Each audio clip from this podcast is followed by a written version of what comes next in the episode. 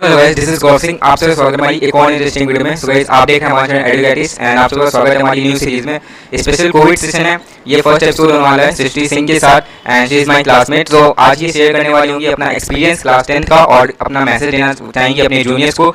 So first of all I would like to say Srishti please introduce yourself So hello everyone, this is Srishti and uh, Gaurav is my batchmate as he said. And I'm pursuing bio. Class 12. Currently I'm in class 12th. So first question is that how you were in studies before class 10th? तो class 10 से पहले मैं वैसी थी जैसी मैं class 10th में रही एंड मेरे नाइन्थ में नाइन्टी परसेंट आए थे तो I was not mediocre not a topper okay next question है कि एक स्पेसिफिक आवर्स होने चाहिए क्लास 10 के लिए कि डिपेंड करता है हमारे ऊपर तो uh, ये पर्सन टू पर्सन डिफर भी कर सकता है बट आई वुड से कि uh, ये हमारे ऊपर ही बेसिकली डिपेंड करता है क्योंकि हर किसी का टाइम के साथ ज़रूरी नहीं बैलेंस बन पाए। तो आप अपने हिसाब से अपना टाइम मैनेजमेंट करिए। Not based on toppers obviously फिर नेक्स्ट क्वेश्चन है कि टाइम टेबल कंपलसरी होना चाहिए या डेली कॉन्सेप्ट्स कंपलसरी होना चाहिए? डेली गोल्स तो मेरे, मैंने जो किया था वो ये था कि मैंने अपना डेली का गोल बनाया था टू डू लिस्ट तो मैं सुबह बनाती थी, सो के उठने के बाद अपनी लिस्ट बना लेती थी कि मुझे दिन में क्या क्या करने हैं। और उसके बाद मैं रात में उसको रेफर ज़रूर करती थी एक बार, कि I did this and I missed out this और उसी के हिसाब से मैं अपना सेकेंड डे का लिस्ट फिर से बनाती थी। क्वेश्चन है कि which subject you opted and why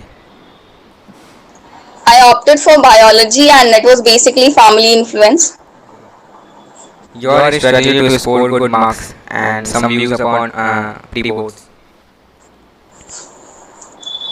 My strategy was कि अ, जितना पढ़ाया गया है अगर उतना मैं पूरा कवर कर पा रही हूँ तो वेल एंड गुड वरना फिर मैं टॉपिक वाइज एक एक चीज़ लेके चलती थी हर सब्जेक्ट का दो सब्जेक्ट एट अ टाइम में लेती थी और उसी के हिसाब से मैं अपना प्रिपरेशन करती थी daily and to pre boards तो सभी जैसा बोलते हैं कि हर किसी के प्री बोर्ड्स में उतने अच्छे आते नहीं है ये सही बात है बिकॉज़ प्री बोर्ड का जो होता है वो बहुत टफ बनाया ही जाता है ताकि हम थोड़ा प्रिपरेशन और अच्छी करें तो प्री बोर्ड पे फोकस करें पढ़ाई के लिए मार्क्स पे उतना ध्यान मत दें Which you prefer most, school, YouTube or coaching?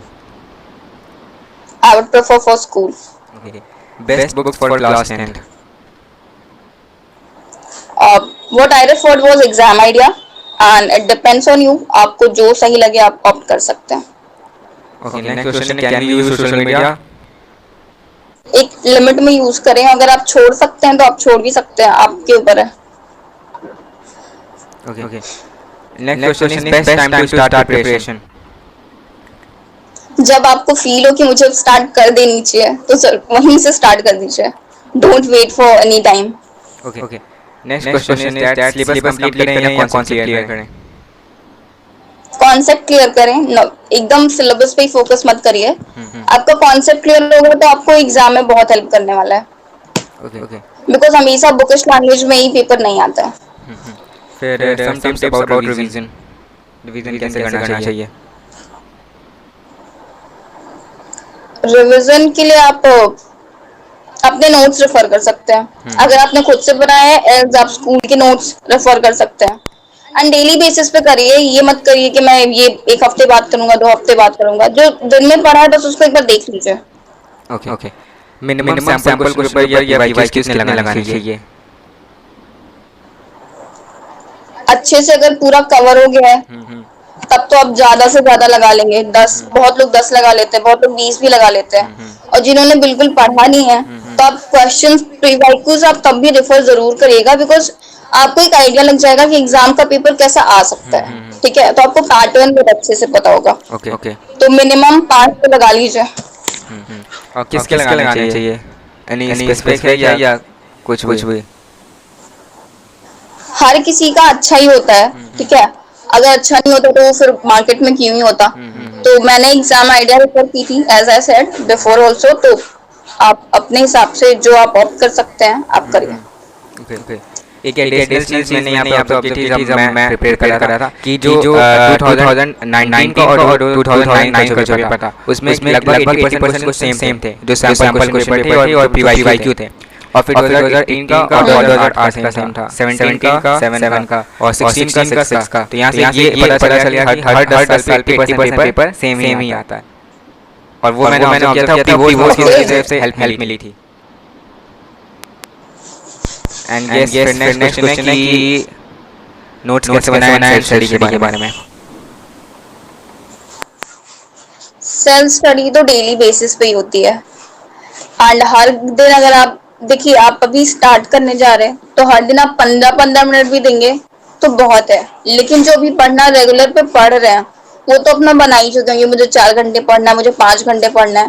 तो every person is different and self study भी हर किसी की डिफरेंट होती है बट दीजिए ज़रूर क्योंकि सेल्फ स्टडी मस्ट है। वरना फिर आप रिकॉल करने में फिर आपको बहुत दिक्कत होने वाली है। ओके ओके क्लास क्लास में कितने कितने आए? 94.8 percent Okay. Okay. Last, last question ये कि important message to older juniors. So the important message from my side would be कि लाइफ हमेशा हमारे हिसाब से नहीं चलती है। कुछ भी कभी भी हो सकता है। लाइक like, हमारे टाइम में क्या हुआ था कि कोविड आया। And we had to opt for online education हम लोग बिल्कुल प्रिपेयर नहीं थे। फ़ोन यूज़ बिल्कुल करते थे। हर चीज़ पता थी। But it was very difficult for us क्योंकि uh, हर कोई यहाँ शहर में नहीं रहता कोई गाँव में भी है। For me I was in village तो वहाँ पे नेटवर्क इश्यूज़ बहुत होते थे। तो किसी भी चीज़ के लिए मैं यही कहूँगी कि प्रिपेयर ज़रूर रहे anything could happen any time long long answers होते थे। तो उसके बारे में कुछ देना कि लॉन्ग आंसर्स को कैसे हमको प्रेजेंट करना चाहिए कैसे कैसे लिखना चाहिए? हाँ सोशल वॉज़ लाइक हाँ उसमें लॉन्ग आंसर हमें बिल्कुल लिखना ही पड़ता है बट लॉन्ग में ऐसा मत करिए कि आप एक ही चीज़ पक आपने एक लाइन लिखी अब उसी को इलाबोरेट किए जा रहे हैं।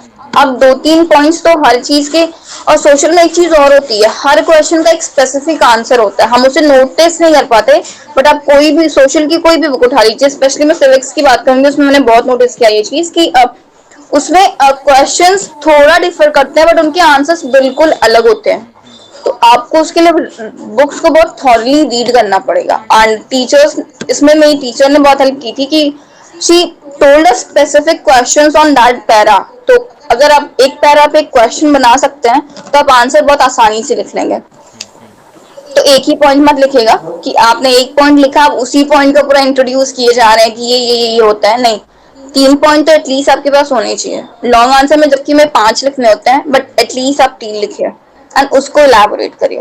ओके ओके इंग्लिश के बारे में हैं? ज़्यादातर उसमें ग्रामेटिकल मिस्टेक्स होती है या तो फिर ये ये जो राइटिंग राइटिंग स्किल्स होती है? उसके बारे में बारे में क्या टिप्स देना चाहोगी? इंग्लिश में तो मुझे मेरी तरफ़ से ये लगता है कि लैंग्वेज की बात करें तो उसमें गलतियाँ हो ही जाती हैं। नो मैटर हम, क्योंकि हम लोग इंग्लिश के साथ इतना फ्रीक्वेंट है नहीं। बोलते हैं but Hindi is a mother tongue तो इंग्लिश में आप ये कर सकते हैं कि आप ग्रामर भी पढ़िए, वो ज़रूरी है। वरना वो आपको और आप इंग्लिश में अगर बात करेंगे ना तो आपको वो धीरे धीरे ऐसे पता चल जाएगा कि इसके साथ ये, मिल है या शैल है। ठीक है? एंड सेकेंडली जो राइटिंग पार्ट है, उसमें करते क्या है हम लोग की फॉर्मेट है, उसको सही से नहीं लिखते हैं। तो आपको फॉर्मेट तो मस्ट है, आपको फॉर्मेट पता होनी चाहिए। एंड लेटर की बात करूँ मैं तो आई थिंक टेंथ में एडिटर है। तो एडिटर में एक इंट्रोड्यूसिंग लाइन है तो वो लाइन तो आपको पता होनी चाहिए। तो उससे होता क्या है कि आपका लेटर थोड़ा अच्छा रिप्रेजेंट होता है। and not through the columns of your esteemed newspaper. This is the the Rota line I have learned. तो ऐसे ही जैसे ये लेटर के लिए हो गया तो स्पीच जो भी आपके सिलेबस में है उसके लिए आप एक लाइन ज़रूर ढूंढ लीजिए कि मुझे ये इंट्रोडक्शन में मेंशन करना है ये बॉडी ऑफ़ द कंक्लूजन के लिए भी एक जैसे हाँ कंक्लूजन के लिए आपके पास एक दो लाइन होनी चाहिए। तो उससे आपको लिखने में आसानी होगी रही बात लिटरेचर की तो उसके लिए तो आपको बुक्स रीड करनी पड़ेगी उसी से आप आंसर लिख पाओगे। Okay okay and last last ये कि प्रोजेक्ट प्रोजेक्ट एंड प्रैक्टिकल्स के बारे में क्या बोलना चाहोगी? वो मतलब मतलब क्या कहते क्या जाने जाने के पीछे पड़ जाते हैं? वो इंपॉर्टेंट है कि बस कि बस कंप्लीट करके दे दे देना टीचर को। लीव अबाउट टेंथ इवन मैंने अपने क्लास ट्वेल्व का प्रोजेक्ट भी बहुत डेकोरेटिव नहीं बनाया है। बिकॉज़ आई कैन नॉट और मैं फोक क्योंकि मैं कर नहीं पाती तो मैं उतना फोकस उस पर करती भी नहीं हूँ तो मैं राइटिंग में ठीक ठाक लिख देती हूँ। थोड़ा रिप्रेजेंटेटिव रहे कि देखने में ठीक लगे। एकदम भद्दा भी नहीं बनाती। बट उतना डेकोरेशन पे फोकस मत करिए बिकॉज़ या project matters but what matters the most is कि आपने मतलब पेपर में लिखा कितना अच्छे से है। Okay okay and guess last last question है कि कि क्या ओपिनियन क्या ओपिनियन है इस सीरीज़ के बारे में? कि okay it was wonderful and secondly कि ये बिल्कुल भी एक्सपेक्टेड नहीं था। सडन है तो thank you so much for inviting me okay thank you thank you for decision